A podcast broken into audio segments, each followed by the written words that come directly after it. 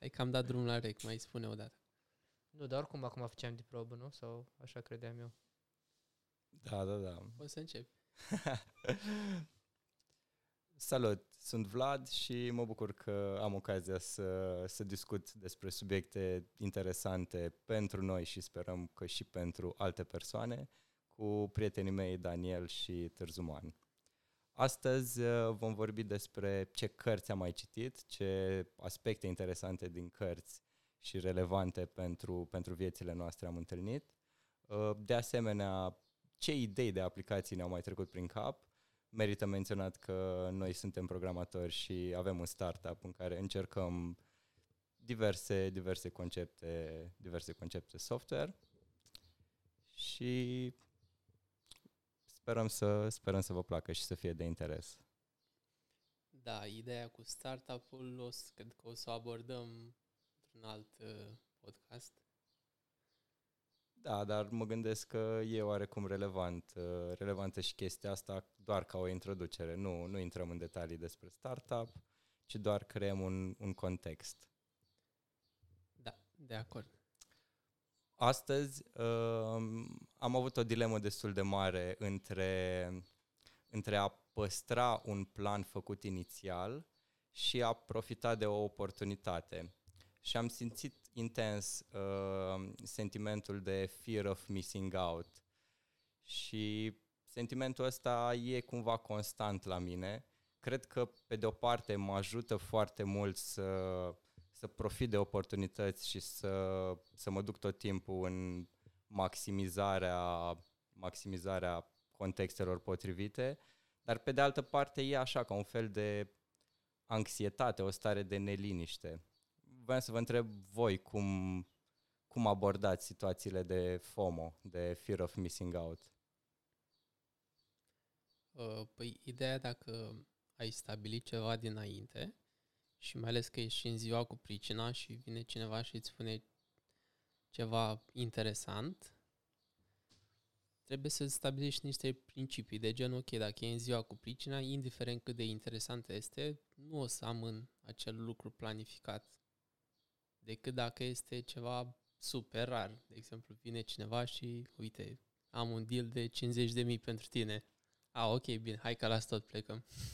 înțeleg, înțeleg. Uh, cred și eu într-adevăr că trebuie să rămânem flexibili și acum uh, dilema e în setarea limitelor flexibilității. Adică, ok, cum spuneai tu, respecti planul, dar asta cu, dacă ai stabilit ceva în ziua cu tare, îți respecti planul, mi se pare mai mult o regulă arbitrară care ține de, de ceva pus random, cumva, în ziua cu tare. Cred că ar trebui să să fie mai importantă oportunitatea despre care e vorba, nu neapărat timpul.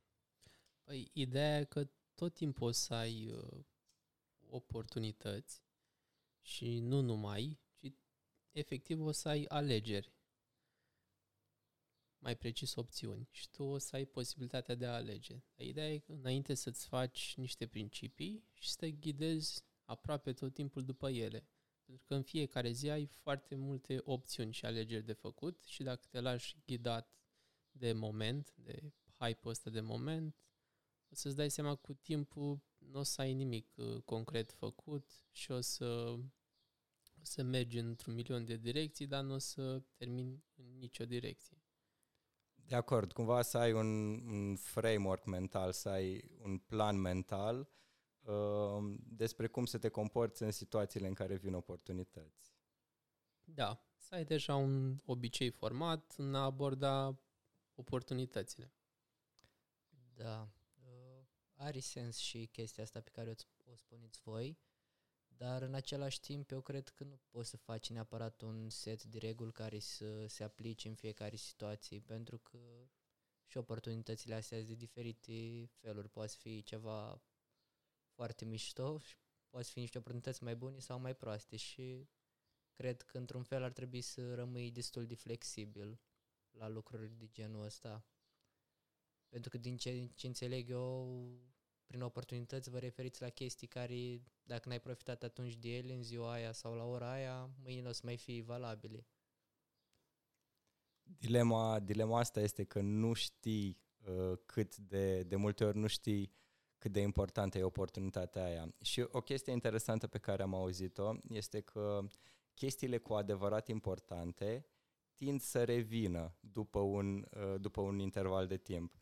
Și mi-amintesc uh, de un caz concret în, uh, în startup-ul nostru, când noi ne-am pus în, în lista noastră de chestii de făcut, ne-am pus anumite tascuri, după care au intervenit alte chestii, s-au schimbat prioritățile, tascurile alea au rămas acolo și apoi în discuțiile cu, cu, cu advisor, cu persoane cu persoane care ne mai sfătuiau legat de business, uh, persoanele respective uh, ne-au spus același lucru de care noi știam acum două luni, dar uh, am avut alte priorități.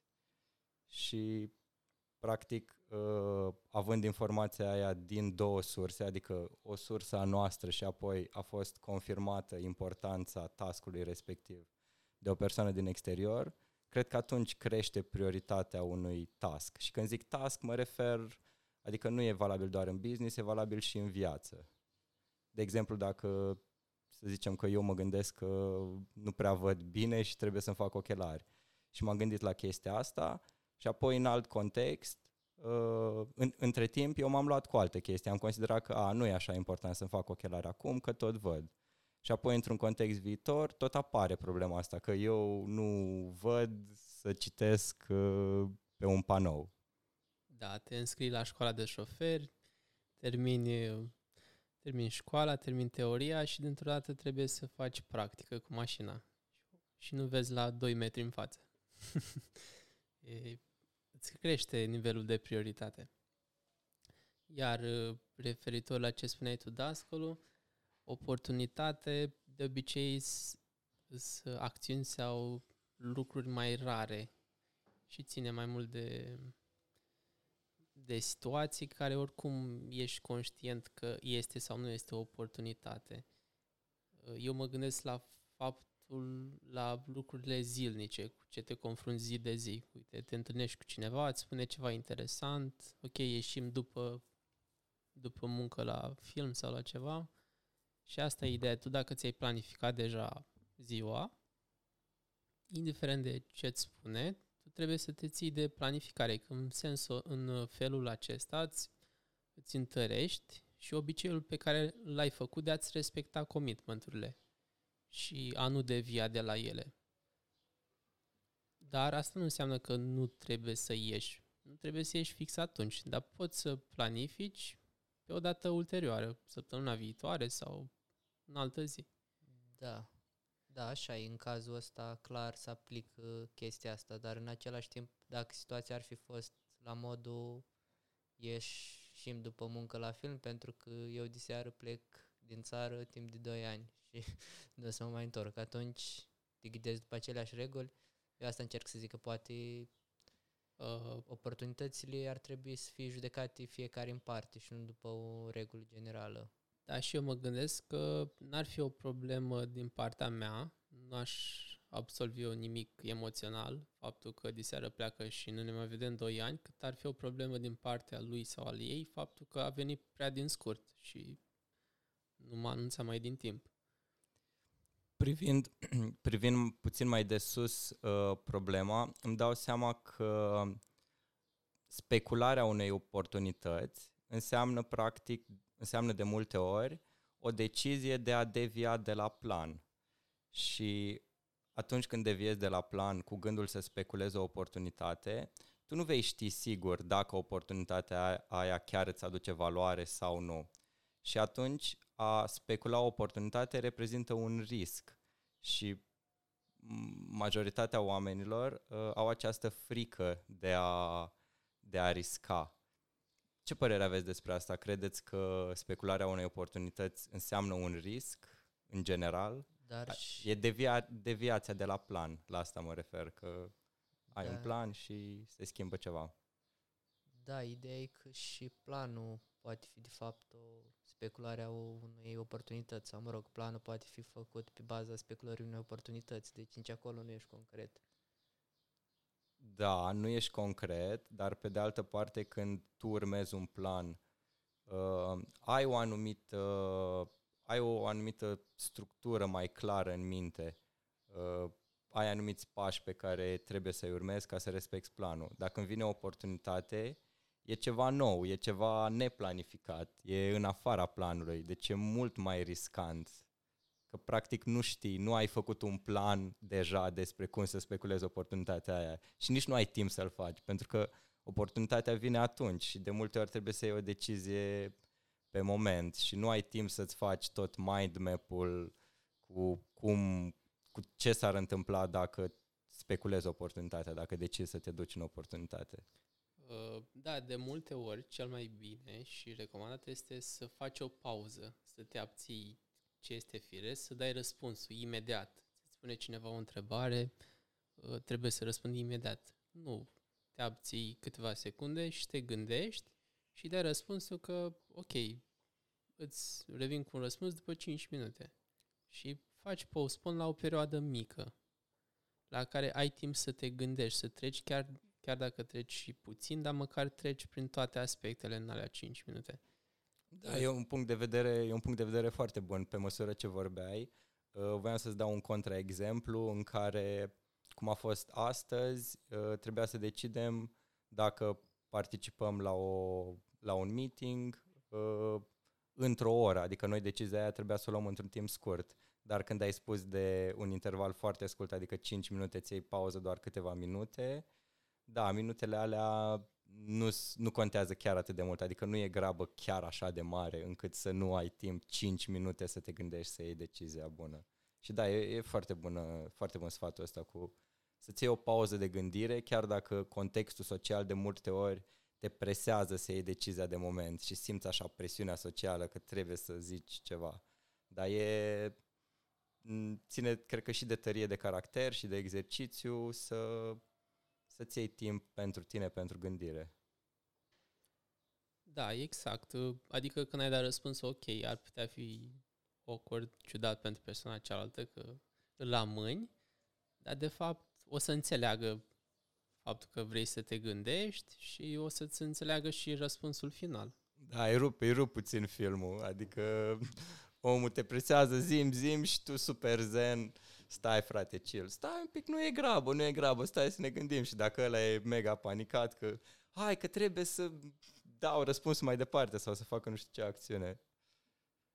Deci, practic, voi vreți să spuneți că niciodată nu o să renunțați la plan pentru o oportunitate, oricare ar fi ea. Că pe baza regulii cam asta se înțelege. Uh, eu ce mă refeream în contextul care vorbea bătrânul mai înainte e faptul că când te întreabă cineva ceva și trebuie să dai o decizie, întotdeauna încearcă să nu o dai pe moment, încearcă să amâni 5 minute. Adică Dar nu renunți la oportunitate. Încearcă să o gândești la reci, pentru că pe moment când ți-o dă, te implici emoțional, nu mai gândești logic. A, îți, da, da, da.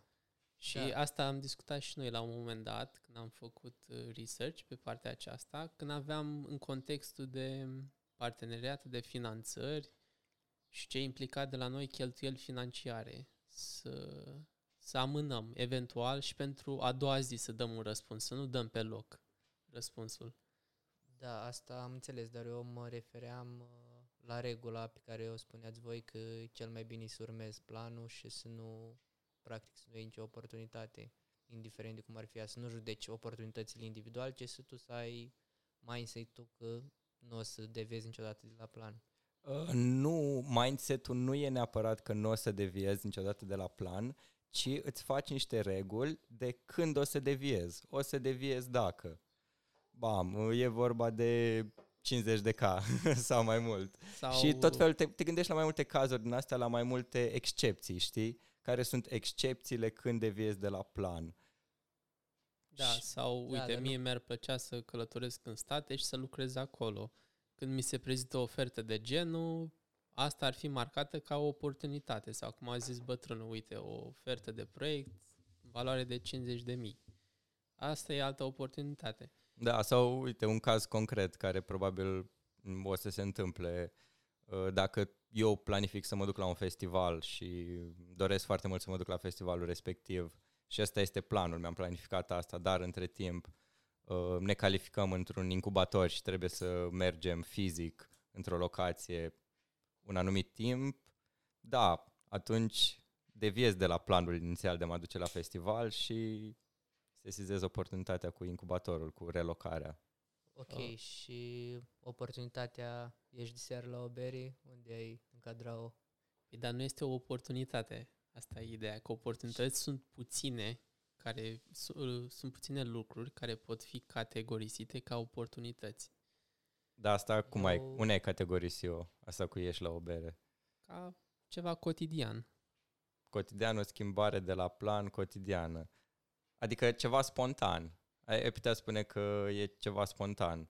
Și atunci întrebarea e uh, când e ok să fii spontan și când e ok să-ți urmezi planul. Când nu ai nimic planificat pentru perioada respectivă de timp, e ok să fii spontan, pentru că ai un cadru de timp în care poți lăsa să se întâmple orice, dar tu dacă ai discutat deja cu anumite persoane și așa ai stabilit, atunci trebuie să te ții de planificarea respectivă sau nu, nu neapărat cu alte persoane, ci cât și pentru tine. Uite, eu vreau să mă duc de la 10 la 12 undeva.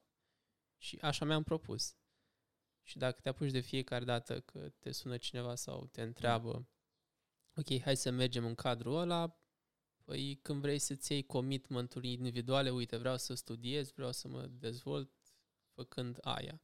Nu o să mai apuci niciodată și o să le amâni tot timpul. Da, de acord. Plus, pe lângă asta, nu ești reliable, adică nu ești de încredere cumva. Nu, nu, nu, nu mai ești de bază, nici pentru tine însuți, nici pentru alții. Adică dacă tu ți-ai programat ceva, să zicem că ți-ai programat ori o întâlnire cu o persoană, să zicem că îți programezi o întâlnire cu o persoană și la un moment dat altă persoană zice hai să ieșim la bere. Și tu ești, da, da, hai că ieșim totuși. Nu, nu mai contează întâlnirea inițială, anulezi întâlnirea inițială. Și atunci, da, tu pari neserios și nu ești de bază. Și cazul al doilea, când îți planifici tu ceva pentru tine, de exemplu, de la 10 la 12 vreau să citesc, că e important să citesc asta pentru că o să am o prezentare despre asta mâine. Uh-huh. Și vine dascălul și zice, bătrânul, hai la o bere și pune presiune, hai la o bere, ești ești panaram, cum nu ești? Cât fac eu deci cinste ai... cu berea. cum mai face el din astea? Pressing, pressing. Și eu atunci dacă cedez, dacă zic da, dacă nu, nu fac planul inițial, după îmi scade cumva uh, încrederea în autocontrol, încrederea în, uh, în respectarea da, respectarea a ce ți-ai propus să faci. Da. Și lui Dascăl, cu încrederea lui Dascăl, ce crezi că se întâmplă? deci panorami, bătrânul.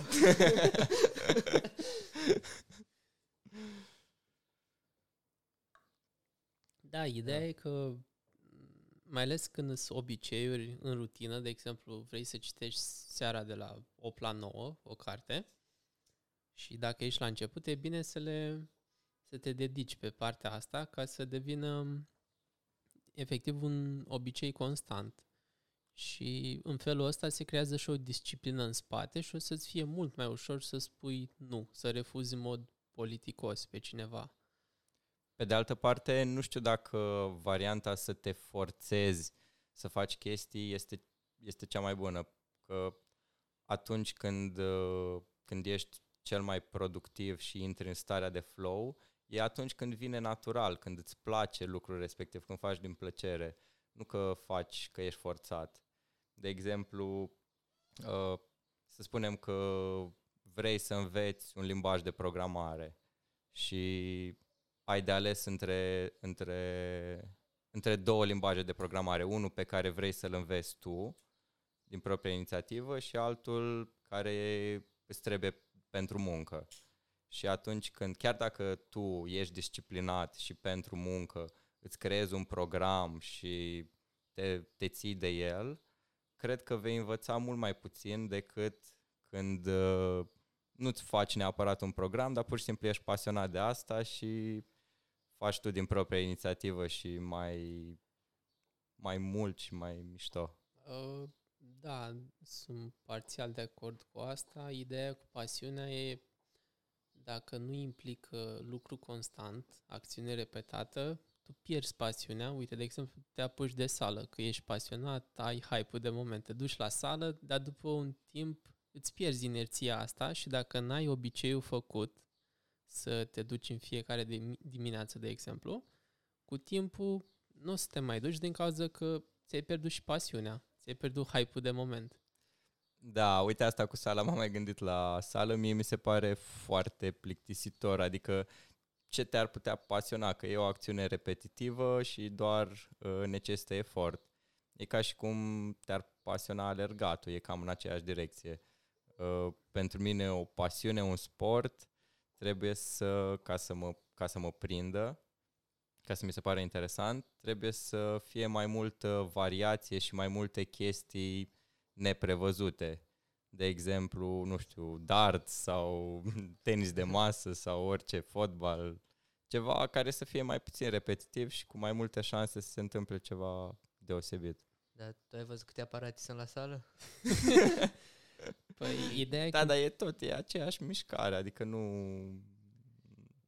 Da. Ideea nu se că... poate întâmpla nimic m- mai interesant sau deosebit sau neașteptat. Adică ori ridici, ori nu. Ideea e cu orice acțiune, cu orice obicei pe care vrei să-l formezi nou, uite în speță, dacă luăm ca exemplu sala, ai uh, recompensa, senzația de la sfârșit că te simți super bine, ești clar mental și ca energie o ai mult mai ridicată. Ai beneficii psihice ca la orice sport, probabil. Da, iar după um, după repetări multiple, o să devină efectiv o disciplină și o să resimți și în timpul sălii, o să înceapă să-ți placă, efectiv, uite, resimt pe pielea mea fizic și mental beneficiile pe care le-aș simți doar la sfârșit. Și așa îți vine plăcerea. Și da, e un lucru fain, doar că multă lume se bazează doar pe inerția asta de început și după ce și-o pierde din diverse distrageri, vine dascălul, te scoate la o bere, data viitoare, na, ai mai puțină înclinație să te duci la sală, să spunem. De asta e important da. când vrei să te apuci de ceva să-ți dedici, spre exemplu, cam atât ia un obicei spre a fi început, a fi format, trei săptămâni. Alea trei săptămâni să te ții în continuu de acțiune respectivă. Sunt sceptic legat de numărul ăsta în primul rând, trei săptămâni. Am citit că ar fi un număr arbitrar și depinde de mai multe contexte. Dar înțeleg, o perioadă mai lungă de timp, trei săptămâni, o lună, două luni. Da, și la asta cu sala chiar așa îi pot să zic că am simțit-o și eu și am auzit-o și la mai mulți oameni. De obicei te apuci că vrei, eu știu, dintr-un motiv, oricum nu din cauza că îți face plăcere sau că te pasionează și după o perioadă mai lungă de timp, mai lungă însemnând două, trei luni, poate la unii chiar și mai mult, chiar ajunge să îți placă. Nu știu dacă e din cauza că ți-ai format un obicei, dar chiar ajungi să te simți foarte bine și să-ți dorești tu să, să aștepți cu nerăbdare următoarea dată când mergi la sală și să nu o faci doar pentru că așa ți-ai propus sau pentru că așa trebuie. Dar tu la sală ridici greutăți? Că mi se pare că îți place, dar nu știu exact ce faci acolo, că nu prea Fac toate. Mai mult, ai uh, multe mai mult caterincă, nu? Că uite, nu ai Ție doar... cred că îți place de fapt comunitatea acolo cu băieții, mai faci o caterincă, mai stai un pic, am fost la sală, alergi o leacă pe bandă și aia e. Pe asta e că ai și benzi, ai și aparate, ai și gantere ai și haltere. televizoare. Ai și să urmărești meciuri muzică, de tenis. Pun, pun și muzică, nu? Pun și muzică și mai ai și antrenamente de grup. Am văzut că sunt foarte populare poți să faci diverse. Zumba sau ce? A, Zumba face dascălul? Uh, yoga, poți să faci... Uh, da, am văzut că la unele mai nou este și yoga. Uh-huh. Pilates, foarte fain.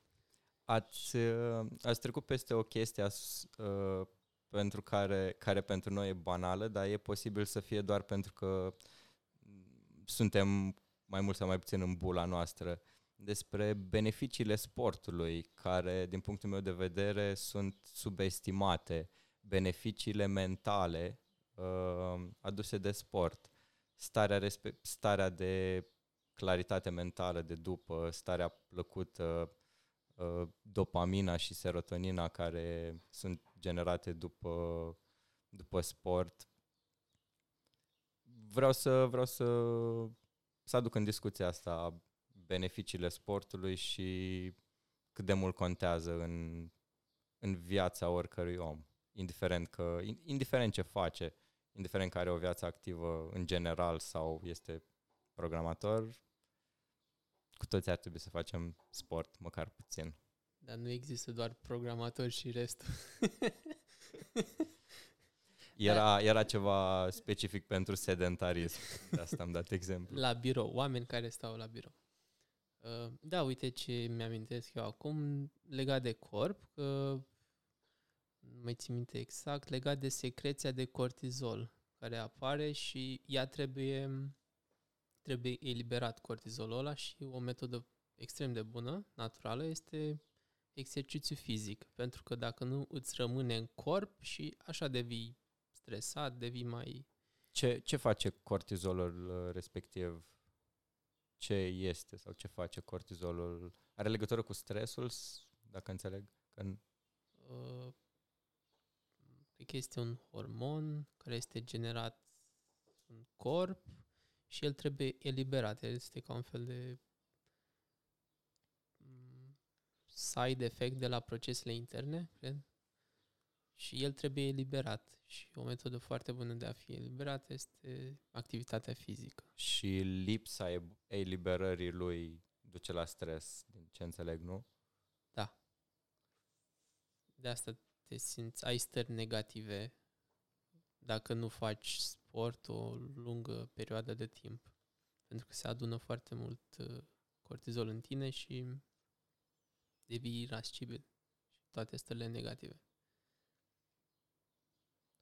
Da, problema e că asta, chestia asta nu cred că e foarte bine știută și ca să ajungi să-ți dai seama de ea, probabil trebuie să începi și să ajungi să faci sport mai mult timp.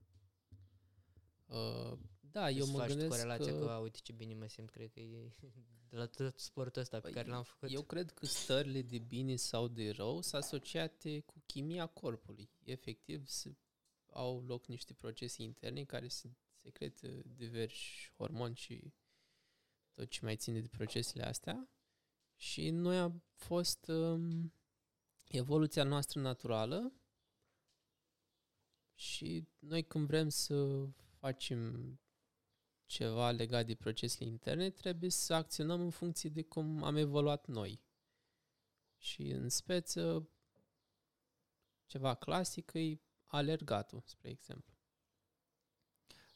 E interesant cum uh, chimia corpului și chimia creierului poate fi, poate fi influențată și de activități statice, cum, cum sunt meditația.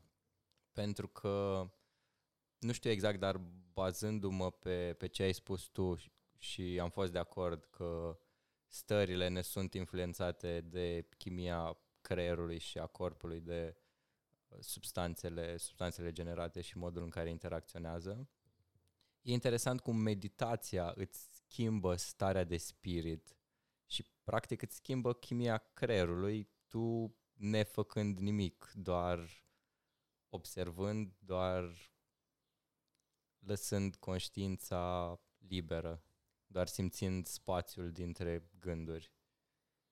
Da, știi ciudat că e teoretic e mult mai simplu și rapid, adică nu știu, ca să te simți ca după 5 minute de meditație, cam câte ori ar trebui să alergi? Da, o întrebare bună, chiar. uh, Poate sunt studii despre asta. Da, nu Comparații. cred că sunt exclusive, cred că sunt complementare atunci sunt cel mai bune puse în practică. Cel mai bine e după ce faci o activitate intensă și ești transpirat și ai mintea limpede, atunci e cel mai bine să meditezi.